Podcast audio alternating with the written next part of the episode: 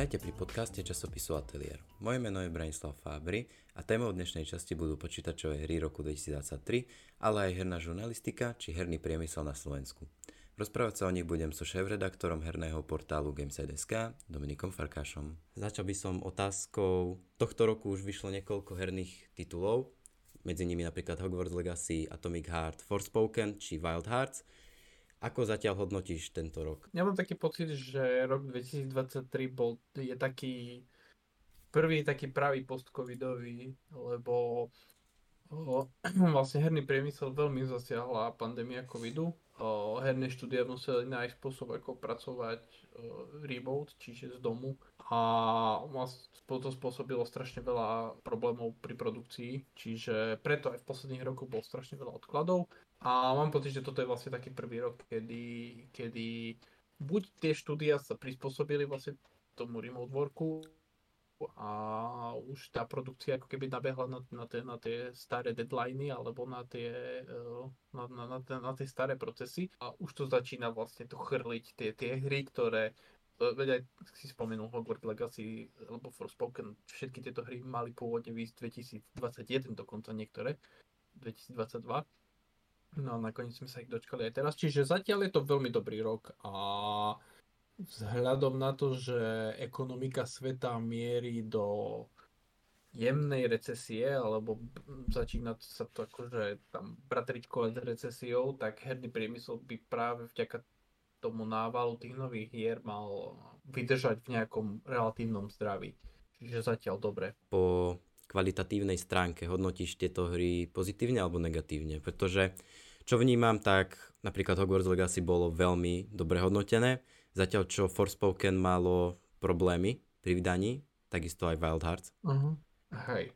V tom tejto zase by som povedal, že štandardný rok, že sú hry, ktoré, pri ktorých sú vysoké očakávania, tie očakávania nie sú naplnené, vidť Forspoken, veď uh, v posledných dňoch sa začalo hovoriť o tom, vďaka nejakým oficiálnym správom vydavateľa, že tá hra po komerčnej stránke nenaplnila očakávania. Hogwarts Legacy je hra, ktorá je napojená na veľmi silnú značku, na svet Harryho Pottera, ten Wizarding World. Čiže tam si myslím, že aj keby tá hra možno nepadla až tak dobre, tak podľa mňa by sa predávala dobre, už len na základe tej značky, ale dokázali dodať kvalitný produkt, dobre hodnotený produkt a odmenou sú veľmi vysoké predaje. Vlastne vývojári tam po prvých dvoch týždňoch uh, hovorili, že hra predala 12 miliónov kopí, čo je, no by som to nejak zasadil do kontextu, 12 miliónov kopí predávajú tie najlepšie predávané hry na trhu. Uh, teraz akože úplne selektujem free to play a tieto, tieto hry, ktoré, ktorým majú hráči prístup zdarma. Keď sa bavíme o hrách, ktoré si človek kupuje za 50, 60, 70 eur, tak 12 miliónov je strašne veľké, vysoké číslo. Čiže a čo sa týka Wild Hearts, tak tam bol zase úplne iný problém. Tam bol v technologickej, po technologickej stránke problém, ináč tá hra bola solidná. Len o predajoch sa zatiaľ nehovorí, čiže tam ťažko to hodnotiť zatiaľ. Áno. Aby som neodbočoval, tak zostaneme práve pri Hogwarts Legacy a Atomic Heart. Tieto hry boli ešte pred vydaním vlastne poznačené istými kontroverziami len aby som uvedol poslucháčov do problematiky, pri Atomic Heart boli podozrenia, že hra, alebo teda vývoj hry bol financovaný ruskou vládou, ktorá by si mohla naspäť požadovať čas zo zisku a tým financovať vojnu na Ukrajine. A pri Hogwarts, uh, Hogwarts Legacy išlo o to, že hra je zasadená do knižného sveta Harryho Pottera, ktorý vytvorila J.K. Rowlingová ktorá posledných niekoľko rokov aktívne útočí na transrodových ľudí. Ako vnímaš túto problematiku ty? Myslíš si, že mali by sme sa pozerať na hry aj z iného než kvalitatívneho hľadiska? No to je veľmi, veľmi komplexná problematika. Ja osobne si myslím, že každý ten človek by mal mať asi nejakú vlastnú hranicu nastavenú, uh, uh, čo sa týka akceptácie toho. Ja osobne sa snažím do určitej miery oddelovať ten, uh, lebo konkrétne teraz pri Atomic Heart, štúdio vlastne je na stránke štúdia napísané, že je to cyperské štúdio. Tí, ktorí robia investigatívnu žurnalistiku, skúmali a zistili, že vlastne to je len nejaká schránka na Cypre a že pravdepodobne ide o ruské štúdio, potom sa na to napojili všetky tie obvinenia z e, napojenia na ruskú vládu. Je to strašne komplikované, hlavne z toho hľadiska, že, že OK, tá hra bola vo vývoji 5 rokov, medzi tým sa začalo na Ukrajine tá vlastne ruská invázia. Časť argumentov je, že oddelme vlastne vývojárov, ktorí v za nič nemôžu e, od, od toho, čo sa deje na Ukrajine Uh, druhá stránka je to fin- tá finančná stránka, ale to, musím povedať, že je naivné očakávať, že štúdio, ktoré sídli v Rusku, by nemalo vlastne peniaze buď vo forme pôžičiek, alebo vo forme nejakých iných akože darov finančných z ruských bank. Čiže tam to bolo nejak automaticky, že jedno, keďže je štúdio ruské, má peniaze z Ruska, od ruských zdrojov, Čiže ja si osobne myslím, že tam musí každý ten človek si uh, nejak nastaviť tú hranicu. No a čo sa týka J.K. Rowling, tak uh, tam platí to isté, tam vlastne pre mňa osobne jediný problém bol ten, že ako keby ľudia, ktorí chceli bojkotovať Hogwarts Legacy kvôli jej osobe, ako keby začali útočiť na ľudí, ktorí to tak nevidia a ktorí vlastne, tak jak som hovoril, vedia oddeliť vlastne človeka od od, produktu. od toho produktu.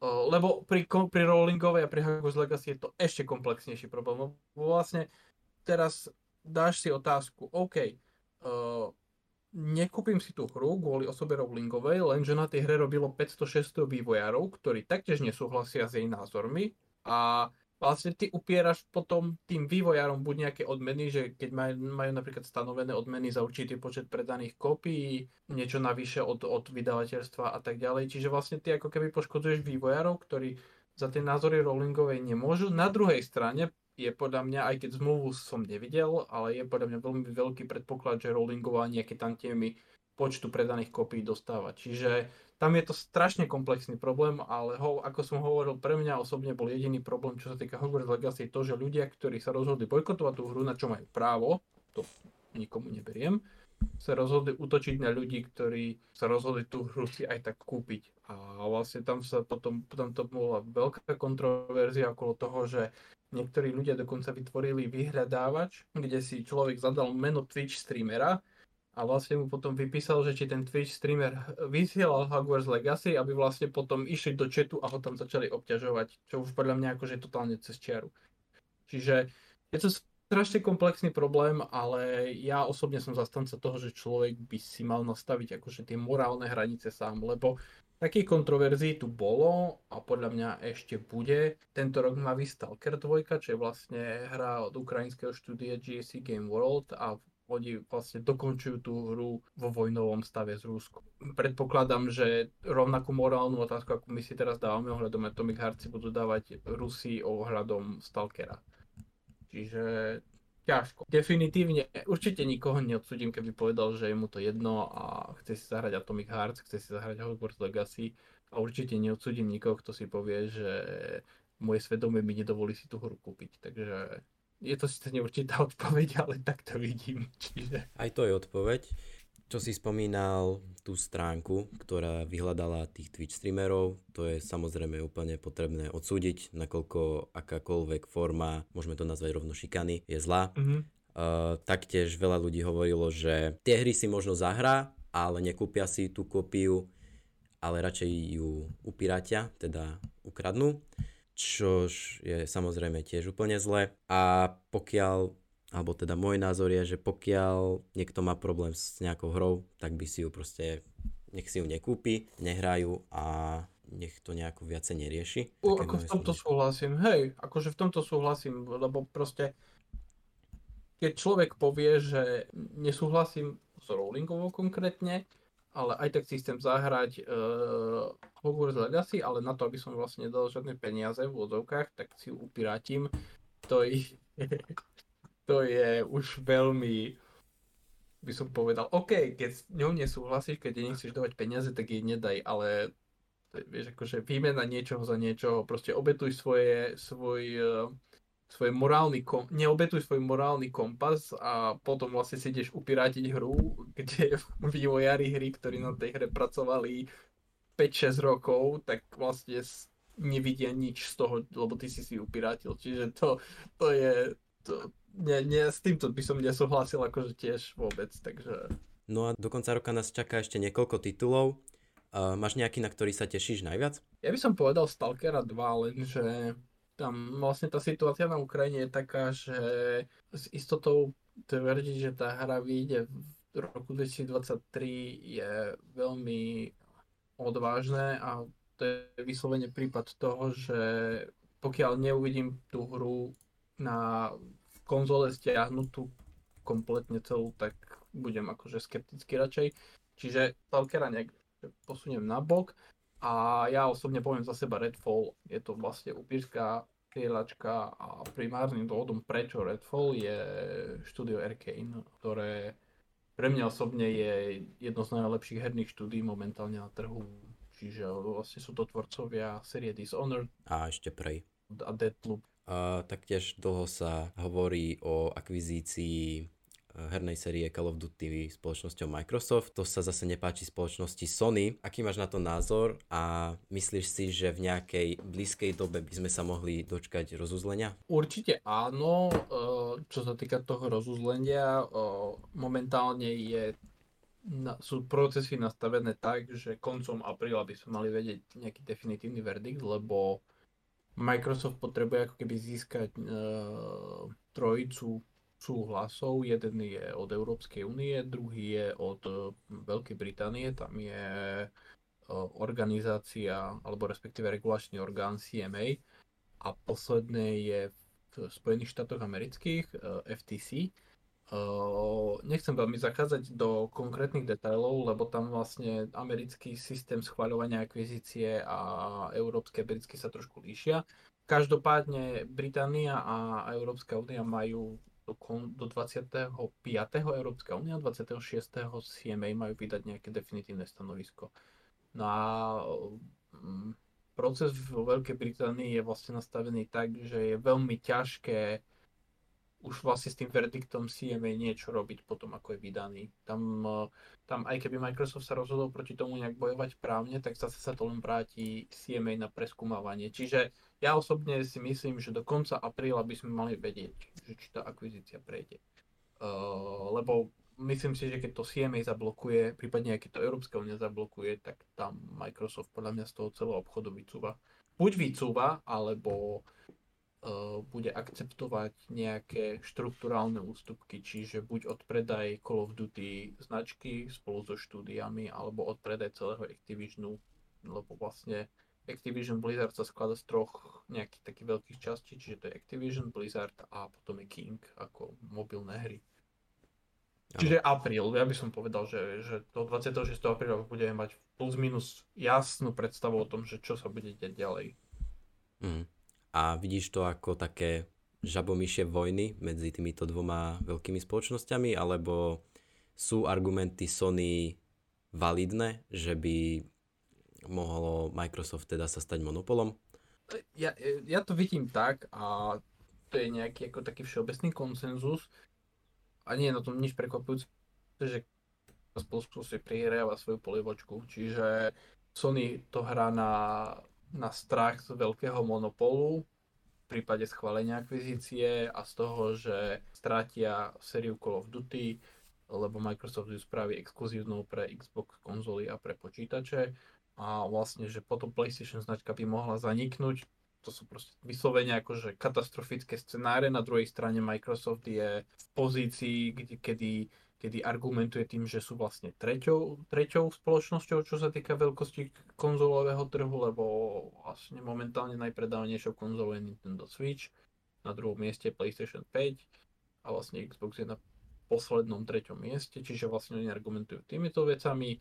Uh, taktiež sa snažia, ako keby už teraz sa dostali do, do pozície, keď už začali ponúkať ústupky, čiže uh, ponúkli uh, Nintendo 10-ročný kontrakt na to, že vlastne des, najbližších 10 rokov Call of hry budú vychádzať na platformách od Nintendo. Taký istý kontrakt ponúkli spoločnosti Sony, akorát Sony ho odmietla. Čiže sú to také žabomyšie vojny a podľa mňa nájdeš strašne veľa ľudí s rôznymi názormi, uh, hlavne keď má niekto nejakú konzolovú afinitu, čiže má doma PlayStation, tak väčšinou sa, sa nakladá argumentom Sony a keď má niekto doma Xbox, tak sa väčšinou nakladá argumentom Microsoftu, čiže faktom je, že každý ten regulačný orgán má trošku iný proces vyhodnocovania toho všetkého a sú tam určité veci, ktoré uh, si každý, každý regulačný orgán vysvetľuje po svojom uh, a tie argumenty Microsoftu a Sony ako keby majú smerovať určitým smerom, každý sa ich snaží ako keby stiahnuť na svoju stranu,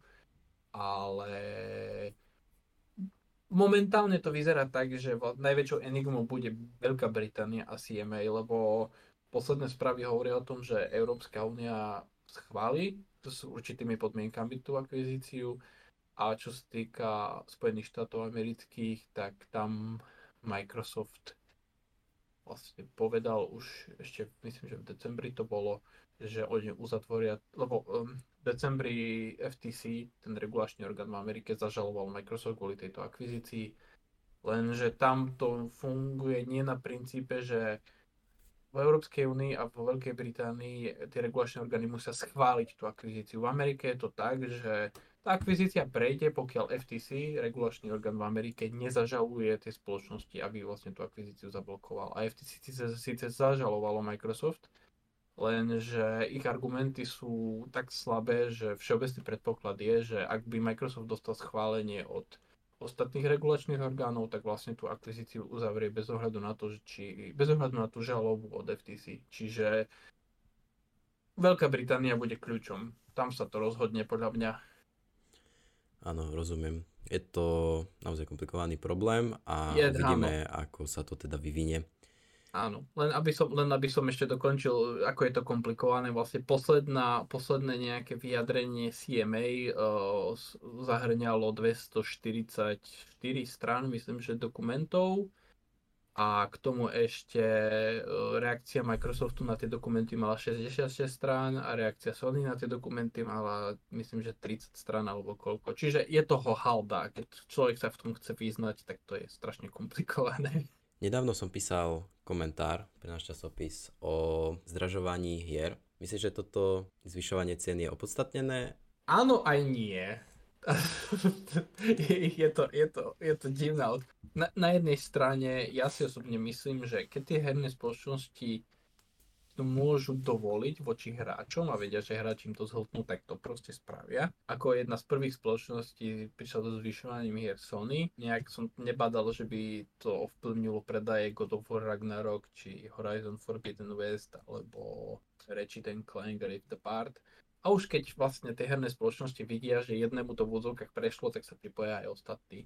Uh, hlavným argumentom hlavným argumentom uh, celého zvyšovania je, že cena hier nebola upravená a inflácia rastie. Aj plus ešte rozpočty na vývoj hier rastú, čo je určite validný argument, o tom nebudem, akože to, to sa nedá ani ako keby poprieť, lebo hry, ktoré, ktoré niekedy vyvíjalo 50 ľudí, teraz vyvíja 400 ľudí, ktorí musia byť samozrejme zaplatení, čiže logicky tie rozpočty tých hier rastú.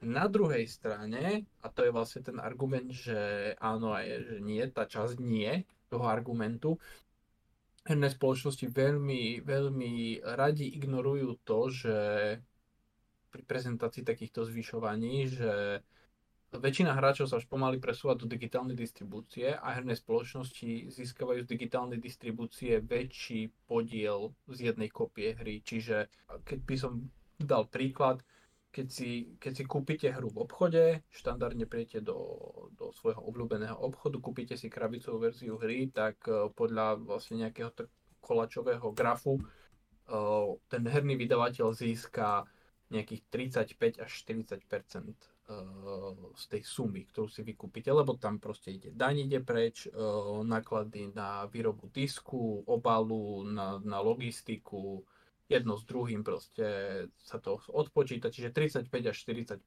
ide vydavateľovi, lenže pri digitálnej distribúcii ide vydavateľovi 70% 30% ide držiteľovi platformy, čiže keď si kúpite hru na PlayStation Store, tak 30% ide spoločnosti Sony ako nejaký podiel a 70% ide vydavateľovi. Čiže to je prvý argument, prečo nie. A druhý argument je, že tie predaje hier sú v súčasnosti niekde úplne inde, ako v, ešte by som povedal, že dekádu dozadu. Keď sme sa bavili o tom Hogwarts Legacy, tak tá hra predala 12 miliónov kopií za prvé dva týždne. V čase, keď fungovali na trhu konzoly Xbox 360 a PlayStation 3, čiže nejaké dve konzolové generácie dozadu, ak hra predala 12 miliónov počas svojho celého fungovania na trhu, tak to bola jedna z najpredávanejších hier za daný rok. Čiže uh, tak len to by som to skrátke zhrnul. Áno, kvôli inflácii a kvôli vyšším rozpočtom hier, nie kvôli tomu, že uh, vývojári a vydavatelia dostávajú z každej jednej kopie viac peňazí a kvôli tomu, že predáva sa všeobecne viac kopií hier ako v minulosti. Rozumiem. Myslíš, že Môžu tu zamiešať e, karty ešte tzv. predplatné služby ako napríklad Game Pass od Microsoftu, kedy hráči dostanú knižnicu s desiatkami hier za cenu približne okolo 10 eur mesačne? Mm, určite áno. Určite áno. Otázka je, že a to momentálne ani Microsoft, ktorý je asi najväčším prekopníkom predplatených služieb, nevie povedať, kde je strop predplatených služieb, čo sa týka počtu predplatiteľov. Lebo na to, aby, aby predplatená služba dokázala financovať vývoj hier, tak potrebuje mať milióny, milióny predplatiteľov nie, a teraz nehovorím, že to musí byť 240 miliónov ako má Netflix, ale určite by som povedal, že to musí byť viac ako 50-60 miliónov predplatiteľov, aby sa to dokázalo financovať. Čiže je to, je to spôsob, lebo keď si to zoberieme čisto pragmaticky, alebo matematicky, tak skôr. Človek zaplatí za hru 70 eur. Napríklad zoberieme si minulý rok, Sony vydalo tri také veľké éry, vydalo Gran Turismo 7, Horizon Forbidden West a God of War Ragnarok. Dajme tomu, že človek si kúpil každú jednu z nich, čiže dokopy za tie hry dal 210 eur, uh, ktoré vlastne zaplatil za tri hry. Druhá možnosť je proste, že to zaplatí vlastne tú istú sumu na ročnú poplatku za predplatenú službu, akurát má prístup akože k väčšiemu množstvu hier. Čiže Čiže je to alternatívna zdro, e, forma financovania, kde ten vydavateľ každý mesiac vie, že nejaké peniaze od hráča dostane. Na druhej strane málo vydavateľov má taký katalóg hier, aby dokázali prilákať veľké množstvo vydavateľov, e, veľké množstvo predplatiteľov, tak. Čo je výhoda Microsoftu, alebo Sony, alebo Nintendo, alebo vlastne oni vedia vo svojich predplatených službách okrem svojich vlastných hier ponúkať aj hry tretích strán, čiže napríklad Microsoft vie ponúkať vo svojom predplatnom Battlefield, alebo nejaké proste Diablo, alebo nejaké iné hry. A vlastne o tom je aj tá akvizícia Call of Duty, že Microsoft vie, že potrebuje ten obsah, naskytla sa príležitosť minúť 68 miliard dolárov za Activision Blizzard, tak minie 68 miliardov za Activision Blizzard. Takže tak, môže ťažko, ťažko nejak, ani, analytici, ani tí najväčší analytici v hernom priemysle v súčasnosti nevedia povedať, že aký veľký dopad budú mať predplatené služby na herný priemysel, uh, lebo sme v situácii, kedy sme narazili na niečo nové a nikto nevie, kde je strop, nikto nevie, čo to spôsobí, takže to je, to je veľmi ťažké predpokladať. Sony, Sony je také opatrné, Sony je zatiaľ také, že tvoje hry nechceme dávať v deň vydania v predplatenej službe. Microsoft je taký, že vlastne celú svoju stratégiu postavil na svojej predplatenej službe, čiže oni okrem toho, že tam pridávajú štandardne hry tretich strán, tak všetky hry, ktoré vydávajú oni uh, od svojich štúdií, tak v deň vydania idú do tej predplatenej služby, čo je veľký, akože veľký dôvod si tú hru predplatiť. Takže, takže ťažko povedať veľmi. Áno. Poďme sa ale vrátiť niekoľko rokov späť do tvojich študentských časov. Keď som si robil nejaký rešerš, tak som zistil, že si študoval na Katolíckej univerzite v Ružomberku. A myslíš, že si mal počas štúdia dostatok praxe? Alebo si ju musel hľadať inými cestami? Odhľadnúť od toho, že vlastne už v čase, keď som študoval na žurnalistike, tak som písal o hrách. Čiže časť v úvodzovkách praxe mi pokrylo to, tak uh, musel som samozrejme hľadať aj prax uh, v, štandard, tak, v štandardných médiách. ale tam je to trošku problém, lebo tie médiá a ľudia, ktorí tam pracujú, sú dosť vyťažení sami o sebe a majú toho relatívne dosť. Ešte nie, aby sa im tam motal nejaký študent za petami, ktorý sa snaží akože čo to priučiť. Čiže to je, to je potom taký vždycký balans, že človek sa snaží akože aj sa niečo naučiť a aj nezavadzať. Ale áno, akože absolvoval som hlavne v, tuto v Košickom kraji, lebo vlastne ja som z Košického kraja, čiže ja som absolvoval niekoľko takých o, praxí. Určite by to do, do môjho života niečo dalo. Rá, rád si na to spomínam, na, na, na, tie, na tie praxe. Ale na, na druhej strane, akože vždycky po tom konci tej praxe som bol taký, že OK, vyskúšal som si a potom ma to ako keby tak trošku posúvalo smerom, že keď som bol na praxi napríklad v takom nejakom všeobecnom denníku, ktorý píše vlastne o udalostiach v kraji, tak som vedel, že či je to toto, čo by som chcel nej robiť. Čiže, čiže aj z tohto hľadiska to bolo veľmi, veľmi prínosné, že som vedel ako keby sa špecifikovať, že povedať, že o tom by som chcel písať, o tom by som nechcel písať, toto by ma bavilo, toto by ma nebavilo. Čiže bolo to určite prínosné z viacerých uhlov pohľadu. A myslím si, že my sme mali povinnú prax, čiže tam, tam vlastne každý jeden semester sme museli ako keby tie, tie potvrdenie o praxi dávať, čiže tam, tam nejak ani sa ne, sa neriešilo to, že či chcem alebo nechcem ísť na prax. Na to, aby som vyštudoval, som proste musel chodiť. Takže som chodil. Uh, tvoja univerzita mala aj, alebo teda v tom čase asi mala časopis Zumak. Ten, ako som Áno, zistil, myslím, už nejakú... Má nie? Ja som pozeral stránky Zumagu a posledné články tam boli, tuším, z roku 2021 a aj ich, ich facebooková stránka bola neaktívna už od toho roku. Aha. Zdá sa, že už nefunguje. Myslíš, že študenti tejto univerzity prišli o možnosť, ako sa uplatniť alebo naučiť sa týmto mm, zručnosťam? Keď si teraz spomínam, tak sme študovali, tak e, človek mal možnosť si vybrať medzi tým, že či sa chce venovať primárne printu, či sa chce skôr venovať rozhlasu, alebo či sa chce venovať skôr televíznej žurnalistike. A vlastne pre tých, ktorí chceli písať, bol Zumák, pre tých, ktorí chceli uh, riešiť rádio, tak bolo rádio, ale už teraz si nespomeniem, ako sa volalo. A potom vlastne bola tá, tá televízia, myslím, že Radio Puls sa volalo, tak, spomenul a potom bolo, že televízia Unika a to bola vlastne pre tých, ktorí sa venovali skôr televíznej žurnalistike, čiže uh, neviem vlastne, ne, nemám nejaké informácie, že prečo Zuma, ne, neviem teda, že či vlastne to, to obmedzenie Zumagu sa týka len webu a že či vlastne ten Zumag časopis nejaký študentský vychádza ešte stále. Uh, ale Zumak, Zumak bol, akože to bolo také, to, bolo, to boli také príjemné časy vysokej školy, by som povedal, že že my ako študenti, jednak, jednak tým, že keď človek nastúpil na prvý ročník univerzity, tak no, si ho zobrali do parády študenti štá, starších ročníkov, ktorí v tej redakcii už boli.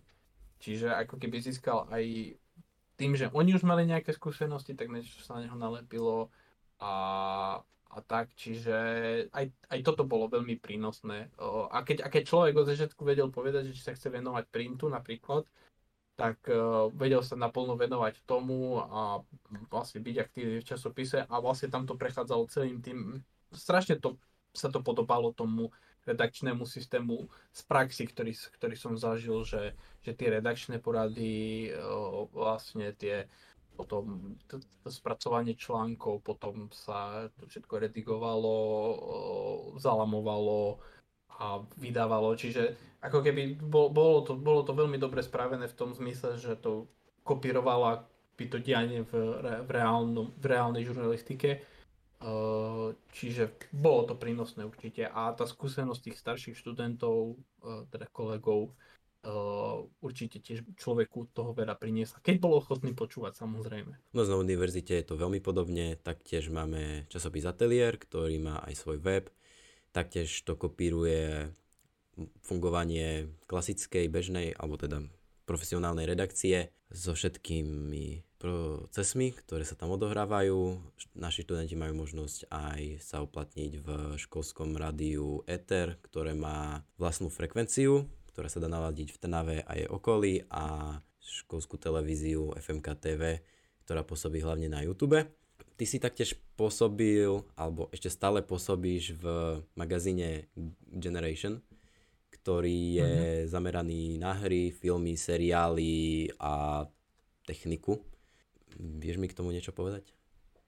Uh, vlastne ge- magazín Generation vznikol ako keby taká nejaká PDF-ková slash tlačená odnož uh, Gamesitu, čiže vlastne ten uh, zakladateľ Gamesitu je aj zakladateľom magazínu Generation. Čiže tam vlastne v úvodzovkách, aby som to zjednodušil, človek, ktorý vlastne prispieva uh, do Gamesitu veľmi často sa stane prispievateľom aj do Generation. Uh, čiže tam tento gro článkov je, um, lebo my na webe sa venujeme okrem nejakým tým základným správam z herného sveta, sa venujeme aj písaniu recenzií na hry, čiže recenzie ako keby idú priamo do Generation, ktorý je vlastne potom vydávaný buď v tlačenej alebo v pdf forme. A plus sú tam ešte nejaké tie články navyše, ktoré na webe nie sú, čiže o, tam, tam to presne funguje na, na, tom, na tom princípe tých redakčných rád a uzatvárania magazínu a, a zalamovania a vydávania. Čiže tam tým, že web, web, je taký voľný relatívne, že človek si môže uh, o 9. večer sadnúť a niečo napísať, ale pri magazíne to tak nefunguje. Tam už keď je proste uzavierka, tak sa to uzavrie a už sa tam nedostane nič. Čiže, čiže hej, Generation je taká, taká tiež zaujímavá skúsenosť, ale, ale a tak ako som povedal, vlastne určitá časť článkov tam ide priamo z webu. Čiže my ako keby e, spolupracujeme medzi sebou, tak by sa to dalo nazvať asi najjednoduchšie. Spomínal si recenzie na hry. Ako šéf-redaktor mm-hmm. herného portálu, slovenského herného portálu, vieme aj na Slovensku získať kľúče na hry vopred, aby sme ich dokázali zrecenzovať, alebo nemajú herné štúdia takú ochotu voči nám Slovákom ako oproti možno iným väčším trhom? Um, No, jedna vec je veľmi kľúčová a to sú vzťahy. Čiže jeden aspekt je, sú vzťahy a to, a to hovorím akože všeobecne také akože medziludské vzťahy. Lebo akokoľvek sa môžeme tváriť, tak ako keby tie, tie vzťahy pracovné a medziludské všetko, na všetko vplývajú a to platí aj tu proste keď s niekým vychádzam dobre, tak uh, viem sa dostať k niečomu, k čomu by som sa možno za normálnych okolností nedostal, ale všeobecne platí, že vydavateľov zaujíma dosah.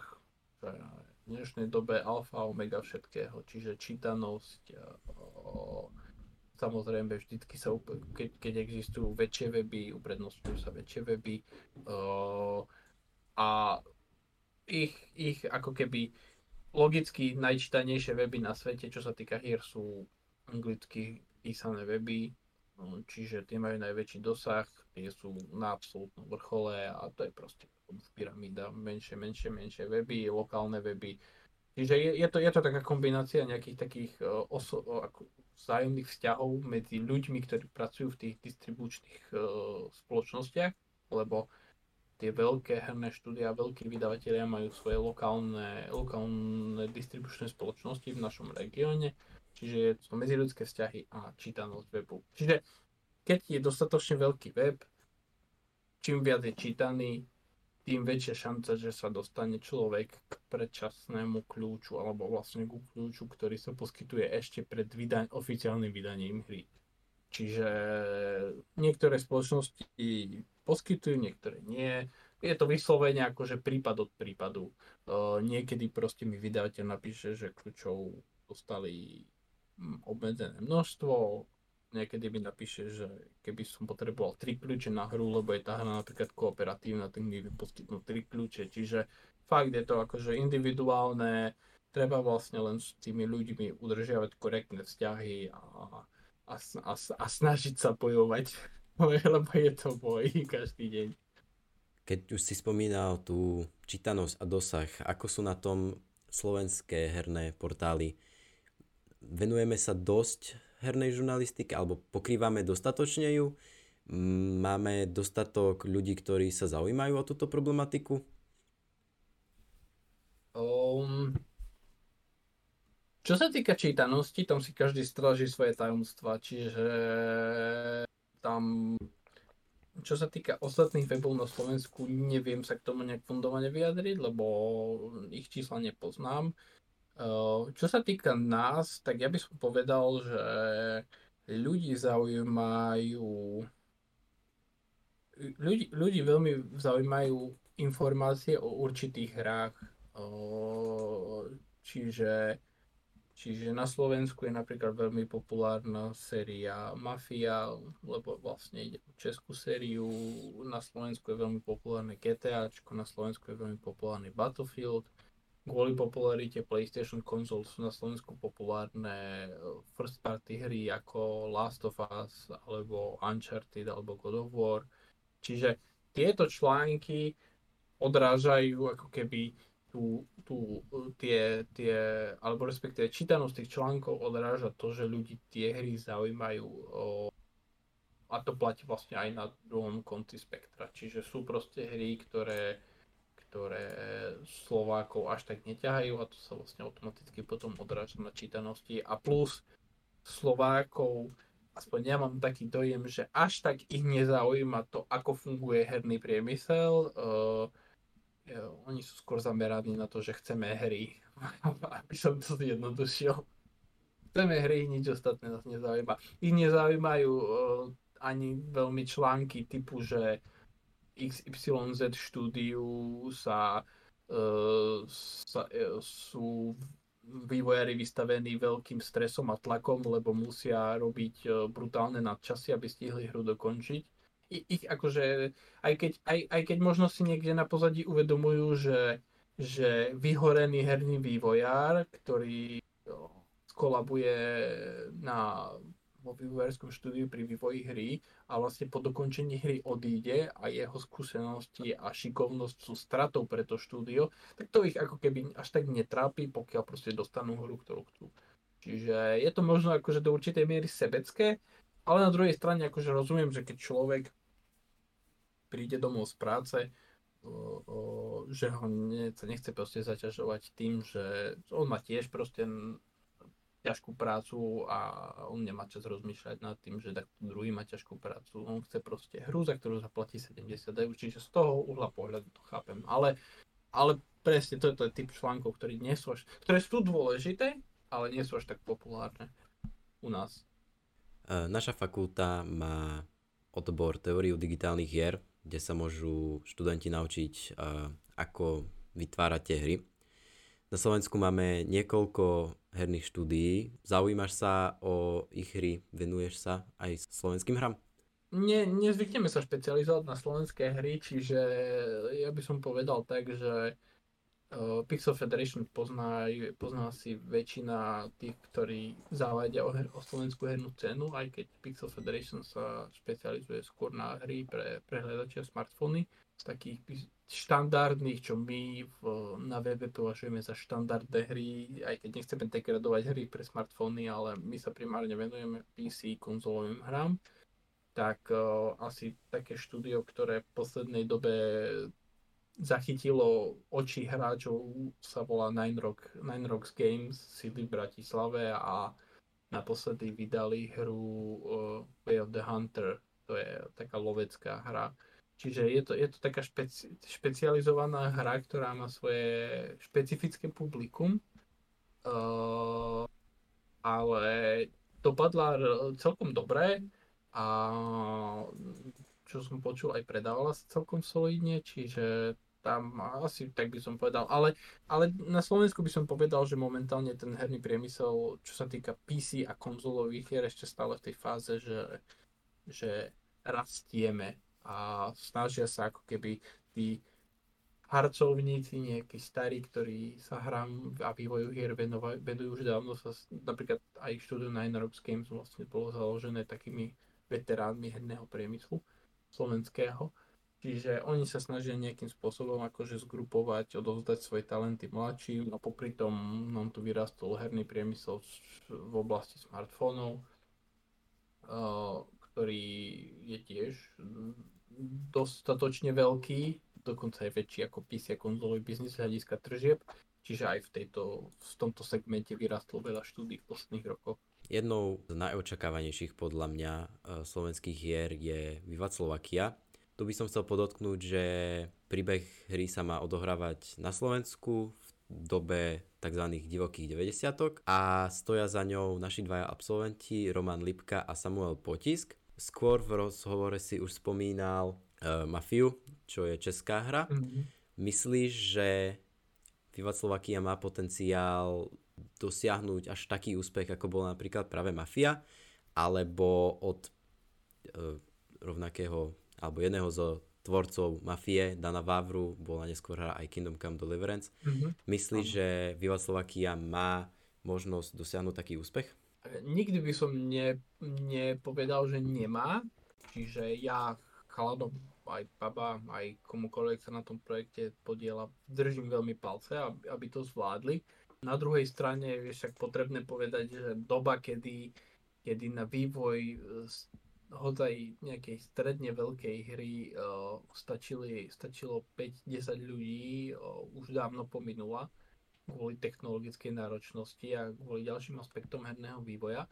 Čiže je to, je to uh, bu, bude to podľa mňa pre nich akože veľmi ťažké a podľa mňa si musia vedieť zvoliť uh, v angličtine sa to hovorí, že pick the fights, čiže budú si musieť zvoliť oblasti, ne, ne, ne, nemôžu proste spraviť nejakú akože masívne veľkú hru s masívnym otvoreným svetom, musia vedieť proste kde sú ich hranice. Po, áno, kde sú ich hranice a, a vlastne pretaviť to potom do toho herného vývoja. Ale e, ja osobne veľmi držím palce, lebo uh, na, na, to, na, na to čo som vlastne o tej hre videl, koľko ľudí na nej pracuje a, a nejaké také ďalšie informácie, tak ako tie, tie prvé tie prvé audiovizuálne materiály vyzerali veľmi dobre vzhľadom na, na, na, na to všetko, aby som povedal, že až prekvapujú to dobre, čiže uvidíme. Uvidíme, držím im veľmi palce a aj, aj, keď, aj keď predpokladám a možno keby sme tu mali nejakého člena vývojárskeho týmu, tak asi by mi potvrdil, že, že to nie je jednoduché ten vývoj je, že je to veľmi ťažký chlebíček. A pomaly sa blížime ku koncu.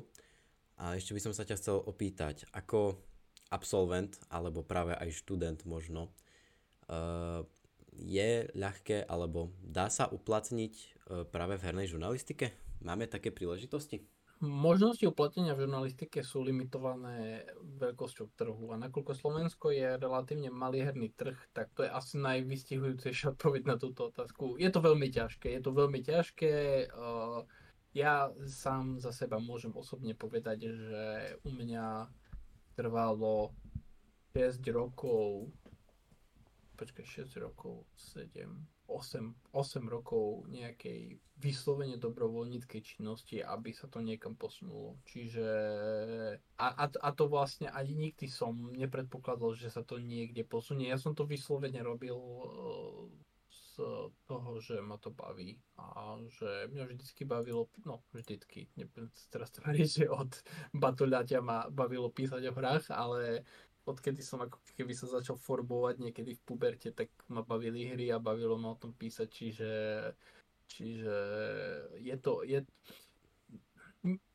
asi by som k tomu pristúpil tak, ako som k tomu pristupoval ja, že nemať nejaké veľké oči od toho, lebo nechcem nikomu teraz uh, mazať med okolo úst, že každého čaká veľká kariéra, lebo tak, jak som hovoril na začiatku, veľkosť herného trhu na Slovensku ovplyvňuje záujem o hry a vlastne tým pádom aj nejaký celý ten biznis okolo hernej žurnalistiky. Čiže ja by som povedal tak, že každý človek, ktorý by sa tomu chcel venovať, si musí uvedomiť, že v prvom rade ho to musí baviť.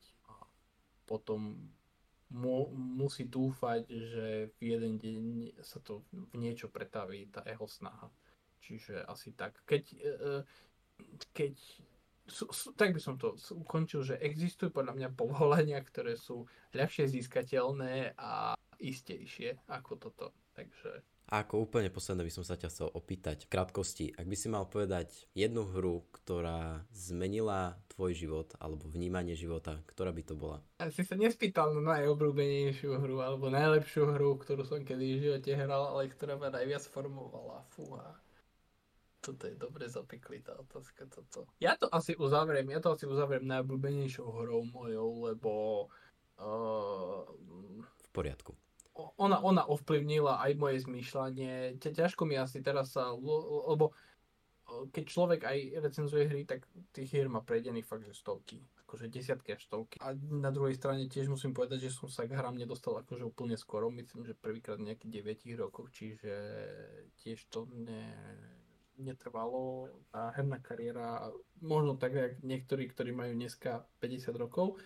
Takže ja poviem, že Bioshock prvý to je hra od štúdia Irrational Games. Uh, vyšla, myslím, že niekedy v roku 2006, keď sa dobre pamätám, 6 alebo 7, alebo nejak tak.